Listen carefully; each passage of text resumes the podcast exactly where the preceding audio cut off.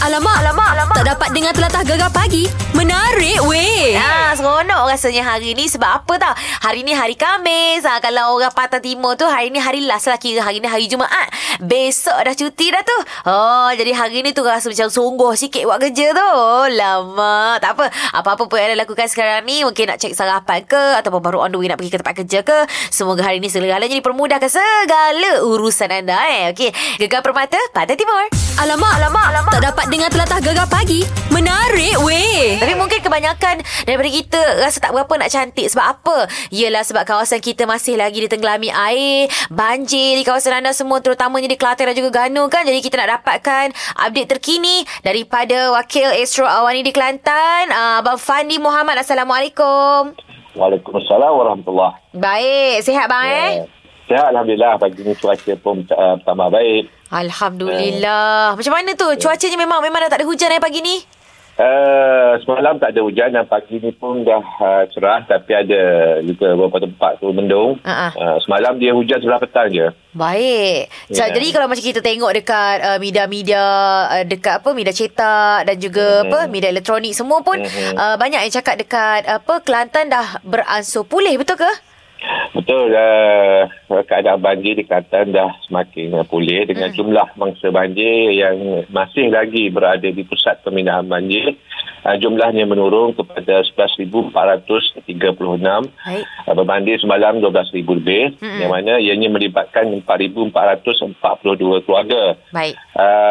Pada hari ini hanya 4 daerah yang masih terjejas dengan banjir, di mana setakat ini pusat pembinaan banjir sementara yang masih lagi dibuka sebanyak 30 buah, di mana Pasir Mas masih lagi mencatatkan jumlah mangsa banjir yang tertinggi iaitu 8,117, diikuti dengan Tumpat 3,183 orang dan juga Pasir Putih 80, manakala di Kota Terai hanya 56 orang.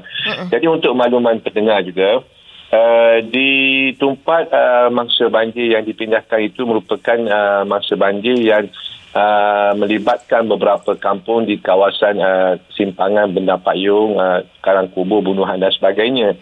Ini kerana aliran air daripada Sungai Golok telah mengalir ke arah Tumpat, wilayah Tumpat, yang menyaksikan Sungai Golok di Kuala Jambu dan sungai-sungai kapur-kapur Bahapiran dinaiki air. Dan keadaan banjir yang berlaku di Tumpat ini dikenali oleh Kelantan ini sebagai air termenung. Gitu, tak bergerak air, ya? Air tak bergerak. Dan keadaan ini dikatakan akan berlarutan bukan sehari, ia akan memakan masa sehingga seminggu ataupun lebih. Allah, lama tu. Justru itu, kebanyakan mangsa banjir yang dipindahkan ke pusat pemindahan banjir ini mungkin mereka akan tinggal agak lama sedikit berbanding mangsa banjir lain. Dan kita tengok hari ini pun semalam dah cuaca dah mulai baik.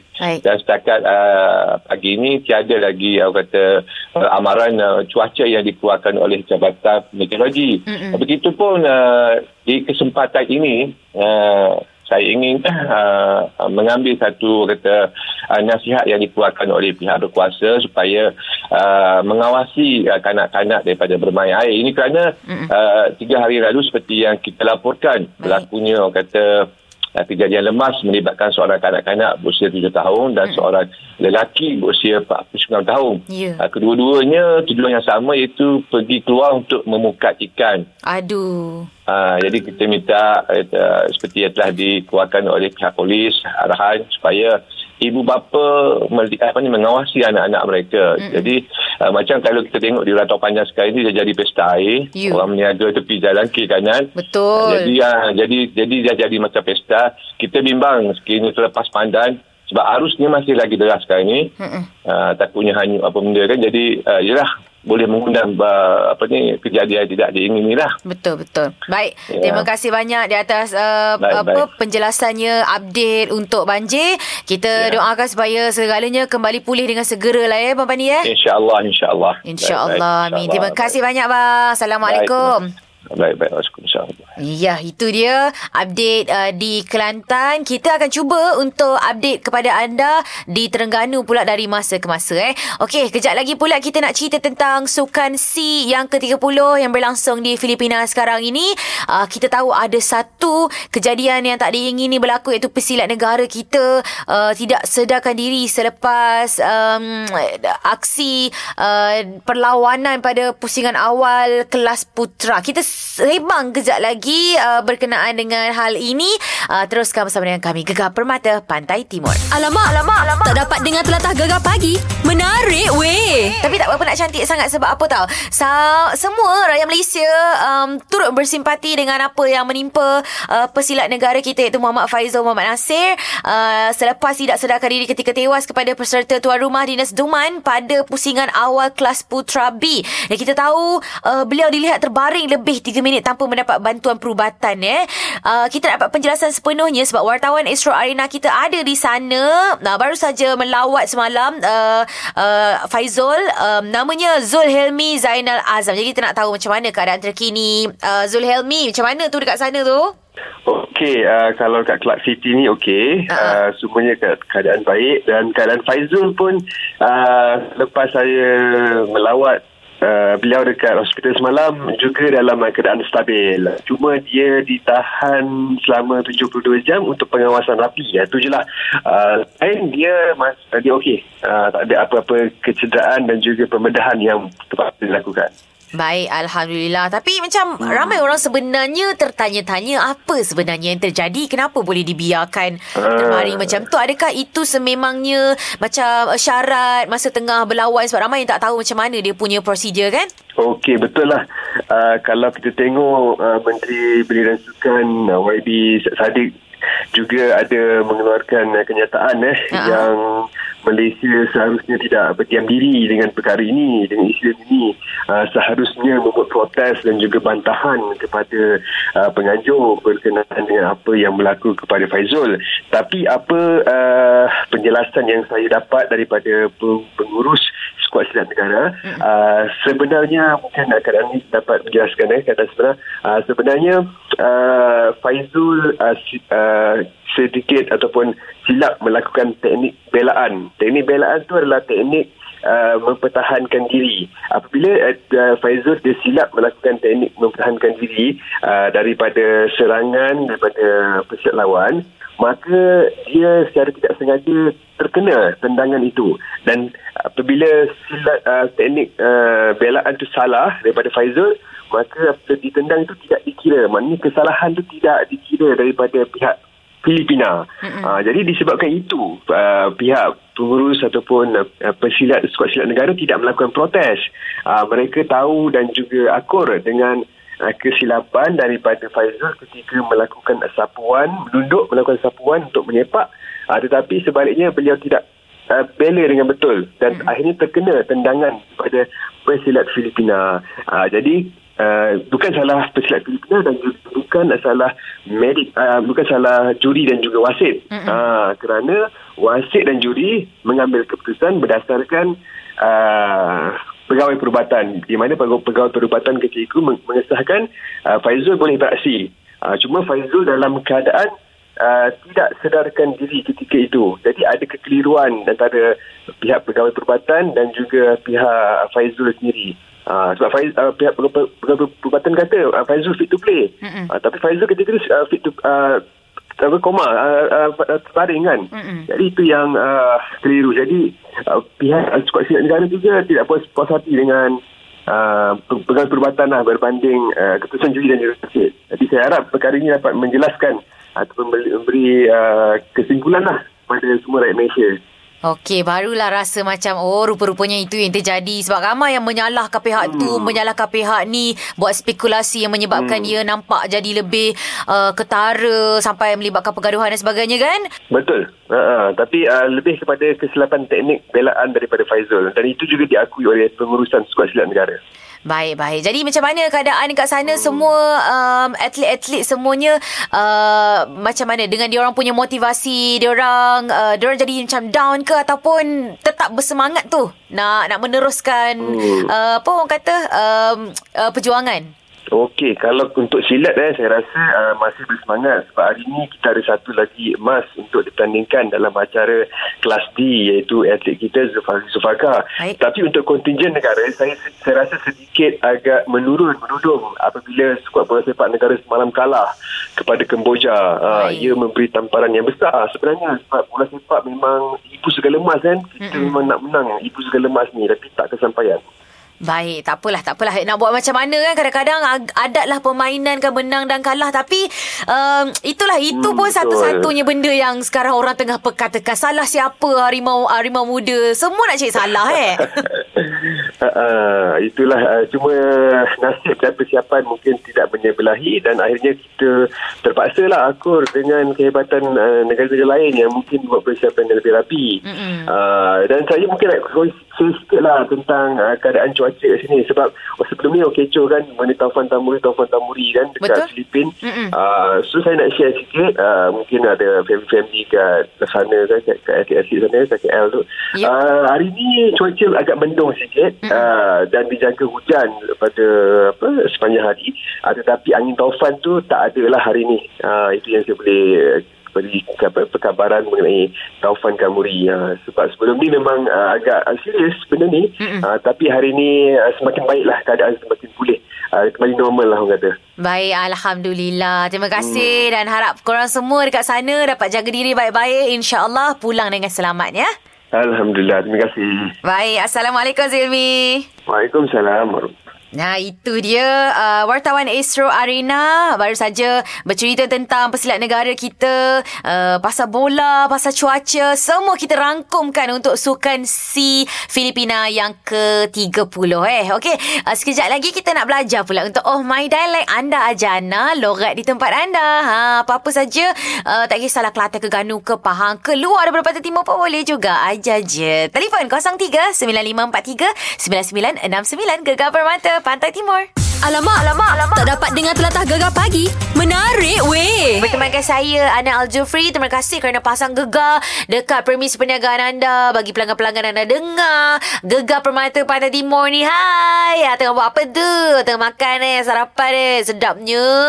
Ana tak sarapan lagi ni. Aduh, laparnya perut. Tak apalah, kejap lagi kan kita makan Ni kejap lagi ni, kejap lagi pula sekarang lah. Sebenarnya kita nak sembang pasal apa perkara baik yang anda lakukan masa musim tengkujuh ni, masa musim banjir ni. Macam kita ada baca baru-baru ni, tular di media sosial ada 30 pelancong yang terpaksa menginap di rumah penduduk di kampung.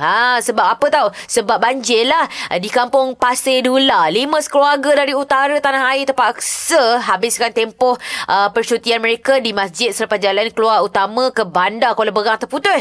Lagi seorang pelancong pula berkata dia dengan isteri dia dah lama lah merancang untuk bercuti kat Terengganu kan, dan tak sangka lah pula jadi macam tu. Jadi adalah makhluk yang sangat-sangat baik, murni hatinya. Dia bagi pelancong bermalam dekat rumah dia sebab yelah dah tak dapat nak bergerak, nak pergi ke mana kan, makanan pun tak ada dan sebagainya. Alhamdulillah, itu satu perkara baik yang dilakukan oleh penduduk kampung. Apa perkara baik yang anda lakukan? Mungkin tolong kucing ke, tolong jiran sebelah ke. Marilah kong kongsikan, mana tahu orang lain pun dapat rasa termotivasi mendengar kisah-kisah murni anda. 03-9543-9969 ataupun boleh WhatsApp di nombor Gegar DJ kami 0167369999. Gegar Permata Pantai Timur. Alamak. Tak dapat dengar telatah Gegar pagi. Menarik weh. Ya, ini memang anda nak cari orang yang memang suka berbuat kebaikan. Memang cantik sangat. Kita tanya orang yang tengah telefon kita ni, namanya siapa? Good morning, Ana. Sheila. Morning, Sheila. Dengar suara pun kita tahu dah orangnya baik ni. Ya, okey. Benda baik apa tu? Masa bulan okey. Masa tengah banjir ni. Masa kita belajar dulu. Okey. Dulu memang tak ada duit lah, Ana. Tapi kita member-member ni dalam 3 orang. Okey. Sheila decide bagi tahu dekat member, jom lah. Daripada RM10 kali 30 dapat berapa. Fuh, lama. Okey. Lepas tu ada satu member ni dia bagi tahu lah, dia punya lecturer lah. Okey, lecturer pun bagi tahu lah, boleh tak kalau saya bagi tahu dengan lecturer lain? Mana tahu dia orang nak join sekali. Okey. So lecturer pun buka lah whiteboard diletaklah dekat tampal kat mana-mana dinding. So kita pun macam Ana bayangkan daripada RM300 kita dapat lebih daripada 1,000 lebih, Ana. Wow. Lepas tu korang tolong siapa ni? Okey, kita orang tolong masa tu bajet kat Kelantan.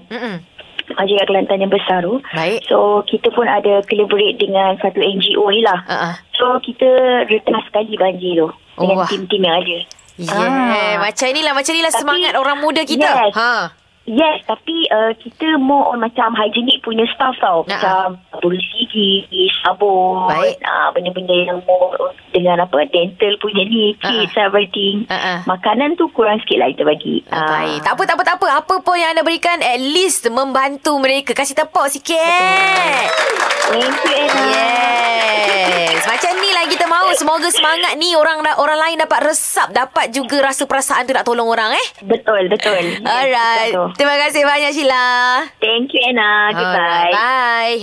Itulah dia. Banggalah kita dengar cerita-cerita macam ni kan. Apa lagi, anda pun marilah kongsikan. Bukan nak bercakap besar, tapi nak buatkan orang lain pun turut rasa terpanggil untuk buat kebaikan. 03-9543-9969. Apa perkara baik yang anda lakukan pada musim tengkujuh ni, Gegar Permata Pantai Timur. Alamak. Tak dapat dengar telatah Gegar Pagi. Menarik weh. Ini kita nak cari aura yang positif pagi-pagi ni. Kita nak dengar kisah yang baik-baik aja sepanjang satu jam ini. Kita nak bercerita tentang perkara yang anda lakukan, yang baik-baik yang anda lakukan waktu musim tengkujuh ni. Tolong orang ke apa ke. Kita tanya Amir. Assalamualaikum, Amir. Waalaikumsalam, Ana. Amir, apa awak buat ni waktu musim tengkujuh ni? Saya ni kalau musim tengkujuh, musim tengkujuh ni kira macam satu aktiviti tahunan lah untuk orang kampung saya ni. Sebab saya duduk kawasan Kampung Penambang. Baik. Alah nak pergi kawasan Kampung Sibi tu kira macam kawasan dia memang semua naik air kalau banjir. Banjir kecil sekali pun akan naik air. Gitu. Memang so, tak tahu lah, fenomena lah. Ya, betul. Rumah saya pun akan ada book. Memang setiap kawasan kampung situ akan standby book. Dah standby. Saya macam biasalah, saya kalau banjir ni saya akan tolong orang kampung untuk pindah barang. Orang mana ada juga orang yang tak ada book di kampung tu. Baik. So kita orang ni kira macam sewakan book untuk pindahkan barang. Boleh buat duit lah masa tu. Gitu nyempak lagi mu tolong ke buat duit ni? Buat duit jugalah sebab book tu kena beli minyak ke apa kan untuk ke, sebab antaranya tu sebab tapi kita banyak ke saya ni tolong ikhlas je lah. Paling saya tak boleh lupanya kalau banjir tu saya pernah tolong orang tunda motor dalam banjir sebab motor dia mampu masuk dalam air. Sudah. So nasib baik lah air tu tak lalai kan. Kira macam parah pinggir tu. So tolong motor sampai ke jalan tak ada air. Parah pinggir tu khabar tak lalai? Tak lalai. Tapi lah, tak lalai tu kalau kawasan Penambang kalau banjir lalai lah. Dia macam hapus kira macam pala tu tak ada tergelar tu. Sudah betul-betul dalai ya. Dalai sebab kawasan rumah situ rumah semua tinggi-tinggi. Baik. Baguslah awak ni, anak muda gini lah kita cari dah. Mesti sebab kalau kita tolong siapa lagi nak tolong orang kampung jelah kita tolong. Betul. Baguslah awak ni. Harap-harap supaya orang lain mendengarnya dapat jadi macam Amir juga jadi contoh Insya-Allah. Amin. Baik, teruskan membantu orang-orang kat sekeliling awak tau. Okey. Terima kasih, Mei. Bye. Assalamualaikum. Waalaikumsalam. Itulah dia. Bagus. Seronok rasa pagi ni. Terima aura yang positif daripada anda semua. Cerita kisah-kisah kebaikan anda waktu musim tengkujuh ni. Telefon je 03-9543-9969. Nak WhatsApp pun boleh di nombor Gegar Digi kami 0167369999. Gegar Permata Pantai Timur. Alamak. Tak dapat dengar telatah Gegar Pagi. Menarik weh. Ana nak dengarkan cerita yang cantik belaka pagi ni. Apa kebaikan, apa benda yang baik yang awak buat waktu musim tengkujuh? Syairah, awak buat apa, Syairah? Okey, saya pernah membantu orang. Pernah angkat barang lah. Baik, angkat barang siapa tu? Kawan. Okey, masa tu bila? Masa banjir. Banjir tu tahun bila? Tahun ni ke tahun lepas? Tahun lepas ada, tahun ni pun ada jugalah. Baguslah awak ni. Orang memang cari awak kalau nak angkat barang. Kadang-kadang je. Kenapa awak ni nampak macam katang sangat ke? Kuat sangat ke? Kerja-kerja angkat barang ni memang kerja awak ke? Taklah. Tapi suka-suka je. Baguslah awak ni tolong kawan-kawan. Apa benda paling berat sekali yang awak tolong kawan awak angkat? Pernah angkat, apa cakap? Almari lah. Oi, kuatnya awak ni. Dah lah wanita. Wanita gagah perkasa awak ni, tahu. Lepas tu mungkin ada apa-apa benda yang awak nak share masa awak tengah angkat-angkat tu, lagi apa lagi awak lakukan? Lakukan, okey. Macam okey, saya takutlah macam ada lintah ke pacar. Oh, yelah, perempuan tu perempuan juga walaupun kuat Ya. Tapi tak apalah, saya sokong, saya puji dengan semangat awak tu, tetap nak bantu kawan awak walaupun awak takut segala-gala mak nenek benda-benda yang kat dalam air tu. Kita kasih tepuk sikit. Yeay, tak apa. Dengan adanya cerita-cerita macam ni, dengan adanya awak share dengan Ana, Ana dengar kisah awak walaupun angkat-angkat barang dan sebagainya, kita doakan supaya awak semakin bertambah-tambah rajin, bertambah-tambah semangatnya untuk membantu kawan-kawan awak dalam kesusahan. Okay. Alright. Bye. Bye. Assalamualaikum. Waalaikumsalam. Mungkin kita rasa macam nampak kecil je. Alah, tolong angkat barang. Hey, kalau kita angkat barang sorang-sorang dalam banjir, penat tau. Kadang-kadang tak terangkat. Nasib baik ada kawan macam Syairah kita tu kan. Siapa lagi nak kongsikan dengan Ana boleh? Apa perkara yang baik yang anda lakukan sewaktu musim tengkujuh? Telefon Ana 03-9543-9969. Gegar Permata, Pantai Timur. Alamak. Tak dapat dengar telatah Gegar Pagi. Menarik weh. Memang pagi ni kita nak cerita segala-galanya yang cantik, segala-galanya yang indah, segalanya yang baik-baik belaka ya. Sebab kita nak cerita perkara yang baik yang kita lakukan waktu musim tengkujuh ni. Masa ni lah kita nak kongsikan apa yang kita buat. Macam Kak Su kita. Assalamualaikum. Waalaikumsalam Ana. Kak Su buat apa waktu musim tengkujuh ni? Masa tu Kak Su pernah bertugas masa 2014. Baik. Kak Su jaga pusat bekalan makanan dengan kesihatan lah. Okey. Lepas tu apa yang paling Kak Su tak boleh lupa lah waktu bekerja kat situ? Okey. Salah satunya ada seorang abang Allah ni, dia baru je kena potong kaki kecil manis. Masa tu rasa hari kedua banjir. Allah Akbar. Jadi biasalah kaki kan kena potong tengah. Kita tak pernah rasa macam mana nak cuci. Dengan bekalannya yang tak cukup sangat. Itulah kata nak minta pun ada macam-macam dah. Tapi kita tawakal, kita nak tolong orang. Sebab dia kena potong bukan sebelah, dua-dua kena potong. Allah Akbar. Kita salute lah dengan Kak Su atas keberanian Kak Su dan juga atas keprihatinan Kak Su tu. Kita kasih tepuk Kak Su. Rasa bangga Kak Su. Walaupun ialah Kak Su kata Kak Su tak pernah buat macam tu kan, jadi nurse macam tu kan. Tapi Kak Su nurse terjun. Tapi Kak Su lakukan dengan sepenuh hati Kak Su kan. Alhamdulillah. Sebab mana nak cari orang macam Kak Su ni? Masa tu kan memang tak ada nurse pun, tak ada apa benda pun tak ada. Jadi kita tawakal je lah. Mungkin Kak Su dah boleh jadi nurse kot. Pergi cari mana-mana klinik lah. Rasa dia orang terima lah tu. Tak apalah, kita menjahit je lah, buka kedai. Okey lah tu. Tolong orang juga. Tak ada baju, Kak Su tolong jahitkan. Boleh. Nanti Kak Su jahit ke Ana. Yeay. Okey, terima kasih banyak Kak Su atas perkongsiannya. Okey, bye Kak Su. Bye. Assalamualaikum. Waalaikumsalam. Sungguh mulia hati anda semua yang yelah sempat untuk menelpon Ana, kongsikan kisah anda, bantu-membantu, buat perkara kebaikan waktu musim tengkujuh ni. InsyaAllah, mudah-mudahan supaya rakan-rakan kita yang sedang mengalami banjir ni dapat diberi kekuatan, dapat diberi orang kata apa tu, semangat lah yang kuat untuk menghadapi dugaan ni. Dan kita yang tengah mendengar ni pun kalau boleh hulu-hulukanlah bantuan untuk mereka yang memerlukan. Kita sebarkan kebaikan. Gitu. Sukalah pagi ni aura positif tu lebih sikit. Teruskan bersama dengan kami, Gegar Permata Pantai Timur. Alamak. Tak dapat dengar telatah Gegar Pagi. Menarik weh.